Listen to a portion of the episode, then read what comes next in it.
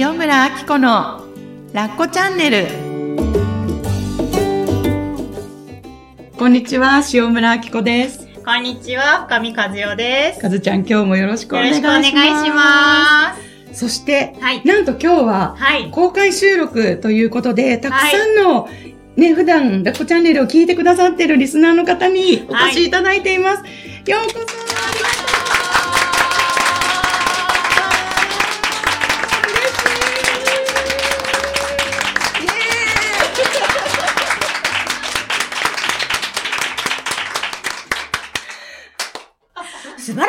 ですね。素晴らしいです。ノリがいい素晴らしいですね。100人くらいいるような感じになりましたね。本当、急に会場がね、3倍ぐらい広く見えました。ねえ、本当今はい日忙しい中、平日の昼間に、はいね、お越しくださって、本当にありがとうござい。ますさあ、そして、今日はですね、はいえー、スペシャルゲストで、はい。青木千景さんをお呼びしております。どうぞ。こんにちは。ようこそ。またおいでくださいました。はい。ようこそ。はありがとうございます。はい。えー、青木千景さんは、はいラッコチャンネルの14回から18回にわたって、4回ね、うんすごく盛りだくさんいろんなお話をしていただいたんですけれども、えー、今日はね、はいスペシャルはい公開収録ということで、はいまたこちらにも遊びに来てくださいました。はいありがとうございます。今日よろしくお願いします。よろしくお願いしますはいいやー、あの いいんですよ。あの、自由にしてください。飛び上げときます。た飛び跳ねてください。はい。あのー、3月、4月配信だったかな？はい、そうですね。はい。ちかげさんに、はいラッコチャンネルにね、来ていただいたんですけれども、あの配信を聞いていただきましたか、聞きました。ご自分であの回を振り返ってみていかがでしたか？なんか意外と、あの、覚えてないもんだなと思って、あこのあ収録喋した時のことを。で、聞いいて、あ、はい。こんなこと言ってたんだ。うんあ、こんなこと言ってたんだ。あ、こう言えばよかったとか、うんいろいろうんうんうんまた吹き出してきました。わかります。ね。でも、すごくあの時、えっと、まあ、あの時も妊娠出産の話から、えー子育て、そしてすごいなんか壮大な世界まで話が及んだなっていう記憶があるんですけど、覚えてますか？ちょっと忘れました。忘れましたね。なんか委ねるとか、はいなんか子供の器に飛び込むとか。言ってましたね。そんなね、お話をすっかり忘れて させていただいた記憶、私の記憶にはそれが残ってるんですが、合ってますか？ね私の記憶にも残ってますので。よかったです。はい。よかった。じゃあこのまま進めて大丈夫ですか、はい、どうぞどうぞ大丈夫でございます。はい。ね、あの回もすごく反響をいただきまして、たくさんのね、はい。ご感想とかメッセージをいただいたんですね。で、えー、今日、ラコチャンネルでまた、ちかげさんに来ていただいて、はい。えー今日はですね、妊娠出産とか、えー子供を持つとか持たないとか、うんね、その辺の私たち女性が自分の人生を考えたときに、一度はゆっくり考えてみたくなったり、もう実際そういうことをしてきた方がいっぱいいるんじゃないかなと思って、で、えっ、と、その辺についてね、えーこの3人で、かずちゃんとちかげさんと私で、えー語っていけたらいいなと思っております。はい。で、そもそもなんですけれども、私がこの妊娠出産の価値観に自分でこう見つめてみるとか、向き合ってみるとか、向き合うっていうまでいかなくっても、私はこのことをどう感じてるのかなとか、子供とか妊娠出産っていうテーマがね、不意に自分の目の前に流れてきたときに、どんな心の反応をしてるんだろうっていうのを自分が丁寧にこう感じてみてあげることによって、その後の自分との関係、もしくは、パートナーとの関係とか、うん。表現とかね、自分が使う言葉、コミュニケーションとか、そういうことがすごく変わってくるんだなっていうのを自分の体験から実感したんですね。そして、その経験もあって、えー、ちかげさんとね、私が妊娠して、どのくらいかな安定したくらいから、えー、出産してしばらく、結構何回か、えっ、と、トークショーをコラボでやらせていただいてきてまして、えっ、と、それもやはり、えー妊娠出産っていうものに一回こう自分のもの、自分がどう感じてるのかっていうのを感じてみるっていう場を作りたいなと思ってトークショーをね、やらせていただいてきたんですね。で、えー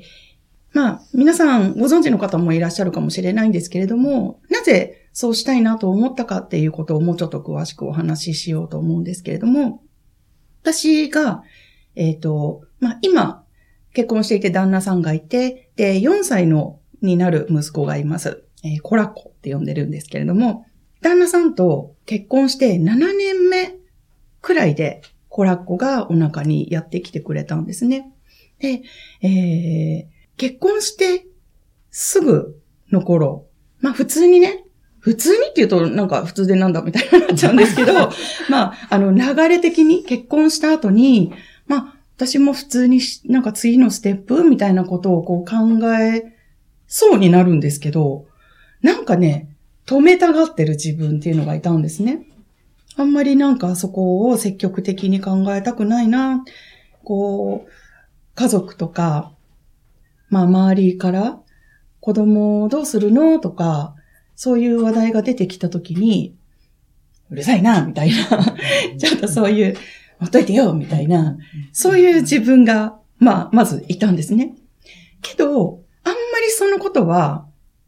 なんていうのかな、意識してなかったんですよ。意識してなかったっていうか、そういう自分がいるけど、あんまり気に留めてなかったんですね。けど、なんだろう、これは、みたいな感じで、ちょっとこう、自分の中であまりにもモヤモヤが大きくなってきてしまった時があって、あ、これはきっと私お母さんになるのが怖いとか、こんな冷たい私のところに子供は来てはいけないのかもしれないとかいう、なんか変な罪悪感があったり、で、私、昔、子供を、あの、お空に返したっていう経験があって、そういう経験からも、なんか、私のところでは幸せにな、なれないんじゃないかとか、なってはいけないんじゃないかとか、そういう思いがすごくあるんだなっていうことがなんとなく自分で分かってきたんですね。けど、このモヤモヤってなんかどうすることもできなくて、で、その頃私カウンセリングをもう学んでいたんですね。マスターコースの、えーっと、もう卒業してからですね。卒業してから自分の心をいろいろこう、言葉にするっていうことに、やっと慣れ始めてきたときに、ここに、お腹の底に、出たがってる子がいるよ、気づいて欲しがってる気持ちがいるよっていうのがこう、湧いてきたっていうんですかね、説明すると伝わります、うん伝わります。大丈夫。ですよ。で、あ、なんかそういう気持ちがあるんだなと思って、いっぱい自分を責めてたりとか、罪悪感を持ってたりとか、こう、女性として当たり前と思ってたんですね、私。子供欲しいと思う人が当たり前で、そう思えない自分はダメだ。なんか、女として価値がないって思っていたんですね。で、そんな自分を一人で抱えきれなくなってしまって、信頼できる人であったり、仲間たちに聞いてもらい始めたんですね、その気持ちを。ちょっとお茶飲みます。どうぞどうぞ。今、お茶タイムです。わーって喋るとね、喉が。大丈夫。はい、何でもありです。そう。それでね、自分の気持ちを今までは気づかないままずっと一人で抱えて、暴れないでね、ずっとここにいてねってしまってたんです、お腹の中に。もう無意識です、それも。けど、あ、自分の心をね、やっぱり耕していくと、自分の気持ちが出たがってるみたいな感覚を感じるようになってきたんですよね。それで、私は、いいところとか、いい気づきとか、素敵な気づきとかね、そういうことだけじゃなくって、自分の中にあるネガティブな気持ちっていうのかな。なんか、怖いよとか、なんか私ってダメなやつだなって責めてるとか、女としてどうよとか、そういう気持ちも仲間に聞いてもらうことによって、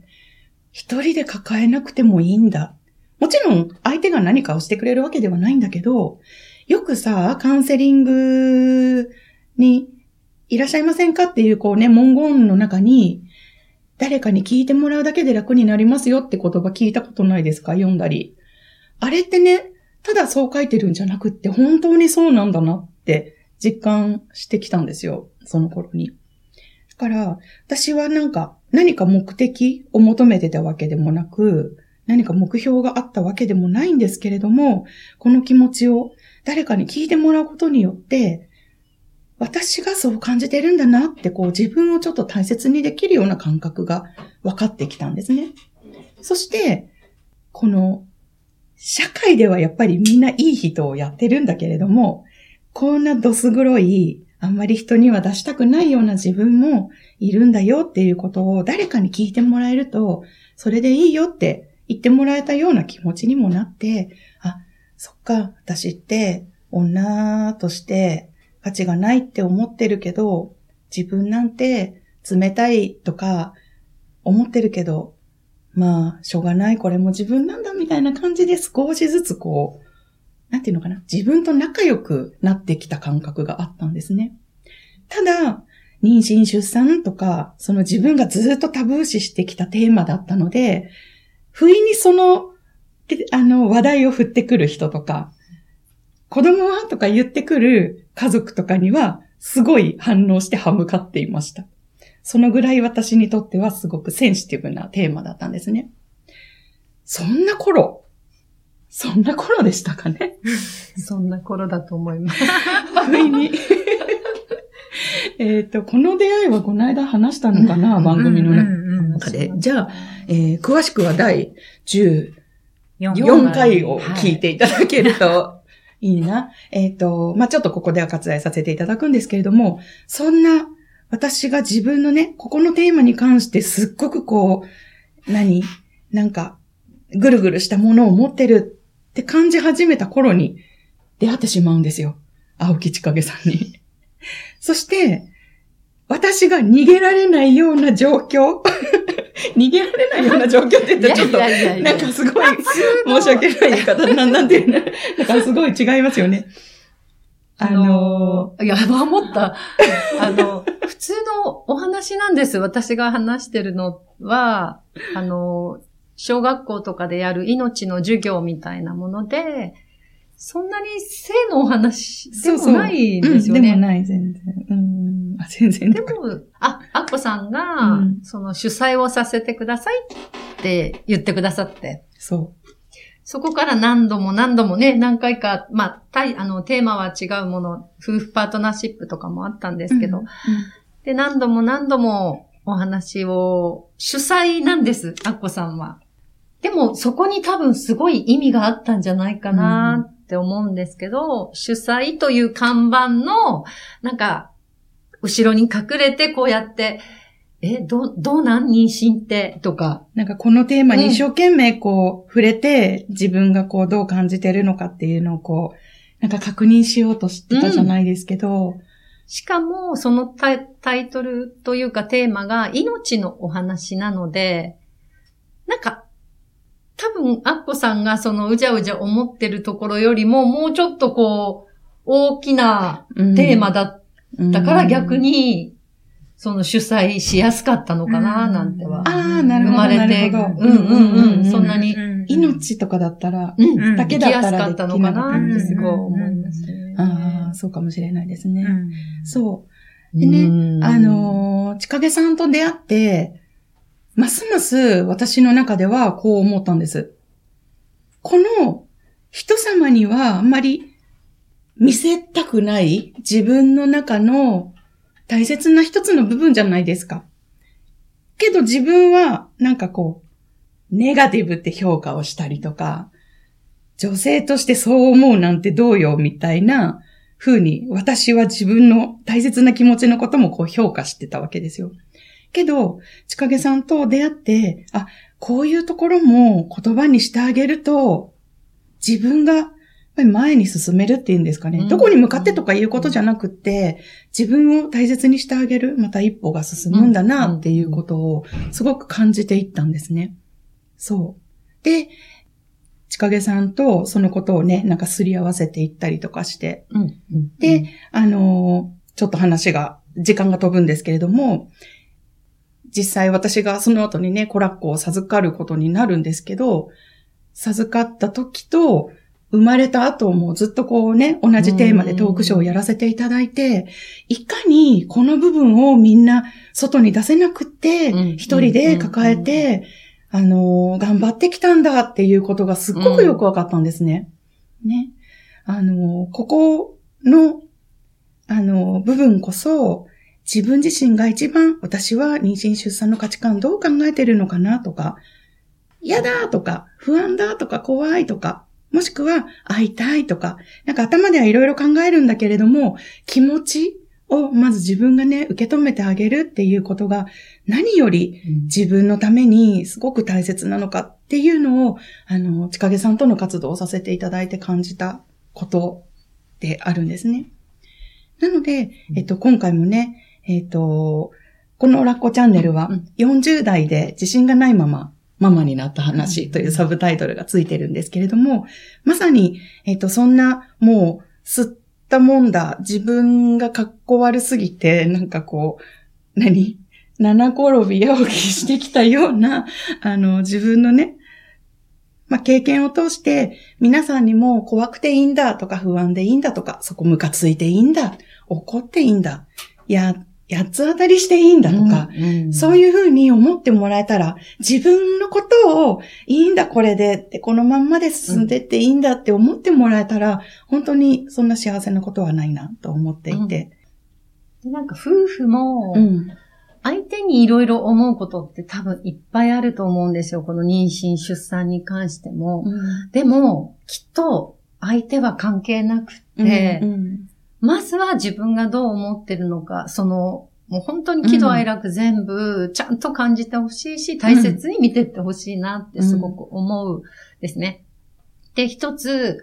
あの、ずっと妊娠中もアッコさんとやりとりしながら、もう本当いよいよ生まれてくるってなった時に、まあ、あの、生まれる二日前ぐらいかな、アッコさんどうしてるんだろう。あれ、実家には帰ってなかったんですかね？家にはいらしたんですね。はい。で、家で、あのー人と会うこともないので、もう生まれる直前なので、あこさんどうしてるかななんて思ってメールしたり、あまあなんかやってたんですけど、ちかげさん、帝王切開が決まりましたって連絡が来たんですよ。で、私があの、日々お会いするお母さんたちっていうのは、本当にあのーみんながみんなじゃないですけど、帝王切開のところで、下から産めなかったとか、もう自分が、あの、こういう思うような出産ができなかったって悔いてる方がとっても多いんですね。で、ある方は中2になった息子さん、14歳になった息子くんが反抗期がひどい。これは帝王切開だったからだろうっておっしゃった方もお会いしてて、で、そのアッコさんが、帝王切開になりました？って連絡が来た時に、あ、アッコさん、どうしようこれ、みたいなのが自分の中で一瞬、アッコさんどう、どう思うんだろう？みたいなのがすごくあって、これ初めてここで言うんですけど、たらアッコさんが、あの、生まれた二日目に私お見舞いに行ったんですけど、全然気にしてなくて、何にも言ってなくて、で、もちろんこっちからもそんなことはいちいち言わないし、で、二人で担当医の先生が、あの、共通の知り合いだったこともあって、先生ありがとうございましたってご挨拶に行ったら、もう先生本当にいいお産ができました。ありがとうございましたって、もう涙涙で、あの、い。いや、すごいもう、あの、恨んでたお母さんまでもうお母さんみたいになってましたね。もう感謝しか出てこないんですよ。うん本当に。。で、その時に、あ、そこまでの気持ちを、ちゃんと見ていく、その、そこにある気持ちを絶対ないがしろにしないで、自分のこと大事に見ていくことが、どれだけ大切なことなんだろうってことを、その、アッコさんの帝王切開の、を見させていただいて、うん。そんな風にすごく思って、自分の中でもめちゃめちゃ感動した出来事だった。これも 今日初めて話すんですけど、っていうところでう、んなので、結果じゃないんですよね。うんやっぱり人って。うん。その途中の段階の、すごい、やっぱり子供いらないとか、お母さんになれない、いいお母さんなんかなれない、でも抱きしめたい、会いたい。っとか、なんかそういう気持ちをね、本当にいっぱい小さい小さいかけらを絶対一個も捨てないでちゃんと見てってほしいなって思うのは。情けないやつとか、かっこそうです悪いやつとかそうですめも全部。ちゃめちゃどこにも出したくないやつを、ん外には出さなくていいので、なんか、ちゃんとこう自分で気づいてあげて、見てってあげて、抱きしめてあげてほしいなと、うんうんうんうんそんな風にすごい思いました。あのね、うん。一個だけ、あの、訂正させてもらっていいですか？あのね帝王切開はね、ギリギリまで下から産もうと思って頑張って、最後に行ったんですけど、後多分、近木さん私、あの、バースプランの話をした時だと思います。うんうんうんうん。バースプランって皆さん聞いたことありますか、あの、赤ちゃんが生まれる前にどういうお産がしたいですかっていうのを助産師さんがヒアリングしてくださって、うんうんいろんなね、リクエストができて、もう院の方もすごくなるべく叶えてあげようとしてくださる、そのシート、紙なんですけど、私ほんと2行だけで、あんまりこだわりがなかったんですよ。もう、うんやっぱり高齢出産、えー41歳になってすぐに産んだんですけど、もう、どうなるこうなるって頭で心配しても、もう私にはどうにもできないって思っていたので、もうただただ、この、まずはコラッコさんが生まれてきたいように任せるって思ったのと、うん。あとその、お世話になってた産院が、うんもうここに、もう私はお任せしよう。もう私に必要と思ったことは全部してください。もうそれだけです、みたいな感じで言って、だから、うんあの、下から産むとかこだわってなくて、あの、もう、帝王切開になったらなったです、みたいな、うんうんね、そうだそうだ、話のそういう感じでした。時だと思います。はい。うんえ、でもなんかみんな、そうやって委ねたいですよね。委ねられるものなら、そこしをなんか、ね。どうやったらそういう、あの、うん委ねる瞬間も、一個のなんか講座の後にお茶してた時に、私なんかこの言葉を言ったら、もうあの子来ちゃう、あの、いらっしゃるみたいな感じでアッコさん言ってて、あ、その瞬間に、あの、私来たなと思ったんですけど、その時に、予言。なんか、いや、全部どっかにアッコさん委ねたんですよ、すべてを。それまでうじゃうじゃ言ってたんだけど、きっともうええわみたいになって、その、そんな風になれたら、すっごいみんな楽なんじゃないかと思うんですね。どうやったらそうなるんだろう。いやーもう私が知りたいですよね。っていうか、あの、そう、本当に、その時ちかげさんいつもね、うんこの話をしてくださって、あっこさんはあの瞬間に委ねた。もう、もう、本当に感動したって、いつも言ってくださるんですけど、私、もうそのね、時のことを振り返ってみると、なんかもう、やっぱりこ子供が来るとか来ないとか、まあ私の場合は来ないでちょうだいよってやってた人なんですけど、そこさえも、もう人の手にはどうにもできないんだってなんかもう、諦め？なんかもうがっかりみたいな風な諦めに近かったんですけど、うんもう私たちには何もできることがないって思ったんですよ。うんいい意味でも悪い意味でもね。もう、そうですか。わかりました。って言うしか、もうなくて、でもなんかそれを本当に思った瞬間に、どれだけ自分はいろんなことを操作しようとしてたんだろう。っていうのは、その子供がなんかうんぬんとかもそうだけど、旦那さん、旦那さんに子供のことを関心を持たないようにさせようとか、え、おかしくない？そんな、人に、人の気持ちとか、興味なんて、それこそ湧いて出るものだから、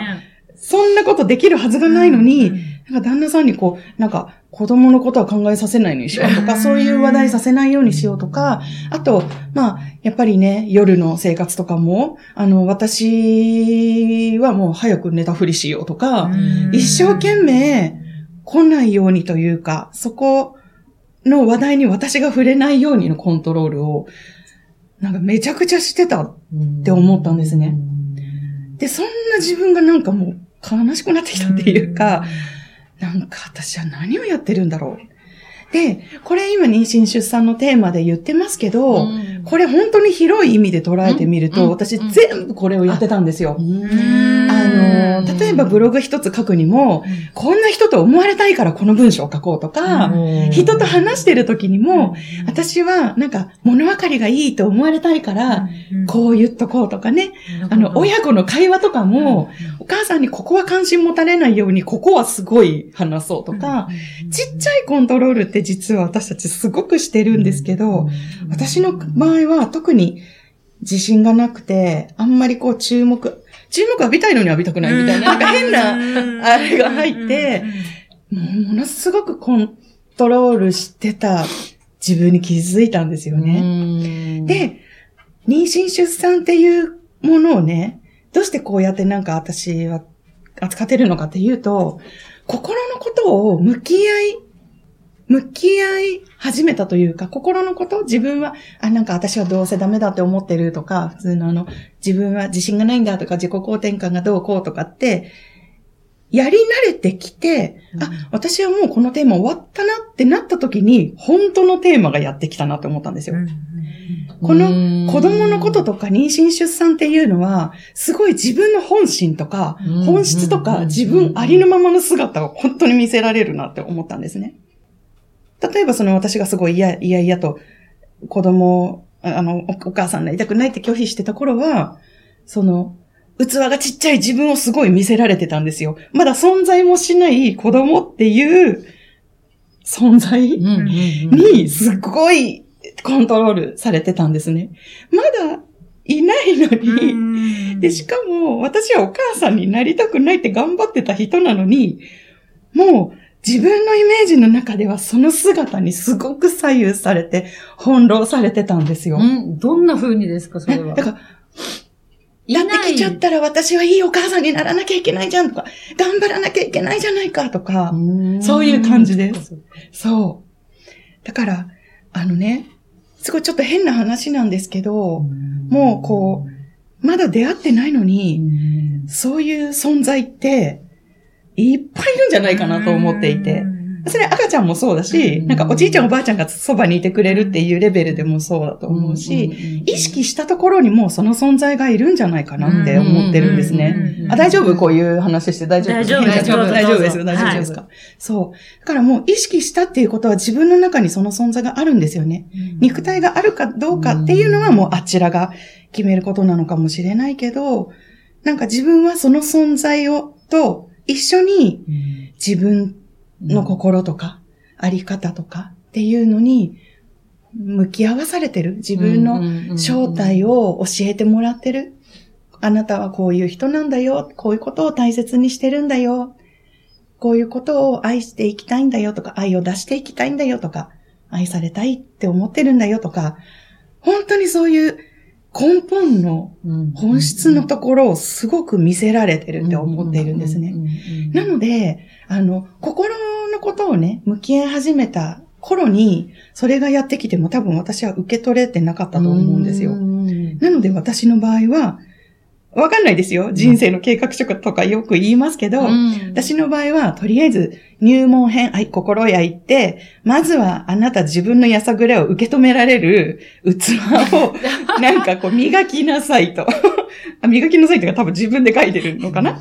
磨く。そっから、あのね、家族のことを、まあ、考える余裕がね、きっとできるんだと思うから、そうしなさいみたいな風にね、言われてきたのかななんて後付けですけどね、なんかそんな風に考えてるので、だから本当に自分のこのすごく柔らかい部分なんですよ。やっぱり妊娠出産とか、でなんかセクシャリティの部分もすごく関わってくるし、パートナーだけじゃなくて、あのね、自分自身との関係がすごく、あの、帰ってくるっていうのかな。映し出されるっていうの。かな。そんなテーマなんじゃないかなと感じているので、あの、結果じゃなくてってさっき千景さんがおっしゃってたんですけど、もう本当に、あの、授かる、授からないとか、そういうところを超えて、自分は、そこを通して何を味わってるんだろう。それを、なんていうのかな。経験してるのかなって思ったんですよね。なので、で、すごくこのテーマってすごく難しいところはあると思うんですけれども、でも、あの、誰がどうしてくれるとかではなくって、うん自分がどうしたいかとか、うんここで何を感じてるのかっていうのをもう本当にたくさん受け取ってほしいなと思っていて。そして受け取ったことによって、皆さんの知らない世界が広がってるんですよね。コミュニケーションが変わって、自分から発される言葉が変わったり、感覚がね、また広がっていったりするので、あの、あえてね、ちょっとこう、難しいテーマではあるのかもしれないですけど、こうやってみんなと感じる機会がね、うん。すごく大切だなと思ってるんです。うんなんか取り留めがいや、なく。なんか、アッコさんの話聞きながら、もうみんなの気持ちも感じながら勝手に、あ、どうしよう、泣けてくる。うん。なんか、ここにみんなが来たってことは、幸せな、アッコさんみたいなお母さんになりたいのかなとか。いや、それがもしかしたら、すごい、あの、どっかにある本音なのかなってすごい思いました。アッコさんみたいになんか楽しそうに、ね、ねやりたいですよね、ねできれば。本当に。うん戻したい。なんかそこを言われると、いや、なんか、いいやいやいや、でも、なんかもうそれが本音なのかなって、もう、うん。うーん。4歳まで怒らずに、うん。って、こうんの前4歳数日前に初めて怒りましたっていうね、うん話聞いて、うん。マジかと、うん。本当に、そうなんですはね。い、いや思いました。私にも怒りポイントはあるんですよ。ただ、あの、人と、ね、いろんな人に怒りポイントの地雷の場所が違うだけで、いやいやいやいや、怒らずに。ねえ。で思ってしまいました。ね、なんか怒らないお母さんとか、なんかすごいいいお母さんに聞こえません？みんな。ね、なんか全然、っていうか楽しそうですよね。そういうことではない。だから本当に、そう。そこだなと思って、うん。あの、無理に笑顔のお母さんとか、いいお母さんなんか全然必要ないんですよね。なんか本当に自分が心の底からうん。無邪気に、もう子供に戻って、うんコラッコくんと一緒に、あの、遊んでるアッコさん。そして、時々旦那に腹が立つアッコさん。ここが素晴らしいと思う。これで旦那の悩みもないです。じゃあもうアッコさんつまんない。本当に。ちょっとぐらいやっぱ人は、そういうところがあるぐらいが、やっぱ人間らしくて安心できるな、なんて。そう。すごい思うんですそうですね。だから、できれば本当アッコさんみたいにできるもんなら、あの、やりたいなって。ありがとうございます。うん。でもいいお母さんではないですけど、でも楽しいお母さんっていうのはすごく自覚してますね。うん。あの、昆虫館とか一緒に行くと、私が一番最後まで見れるんですよ。なんか図鑑とか買ってあげるじゃないですか。私が一生懸命見てるんですよね。へーとか言って。だから、そういう意味では、もう一回子供をやらせてくれてるんだなっていうのもすごくあるし、なんか、全然怒りますよ。怒るんですけど、私の場合は、怒りの矛先が旦那さんに行くっていうだけで、なんか子供に腹立たないんだけど、旦那さんと、やっぱりこう同じ目線じゃないなって感じるときっていうのかな。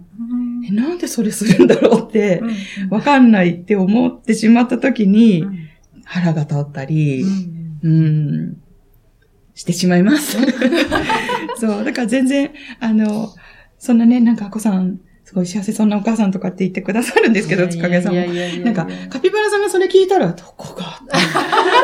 家の中でこんなハニャみたいな顔して、で、お家はそれぞれは。もうすごいお家でお家はね、それぞれありますから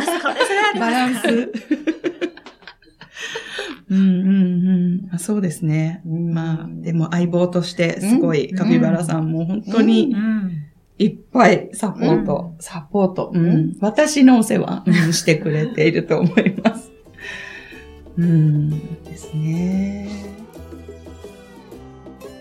はい、トークショーも盛り上がってきたところですが、続きは次回にお楽しみに。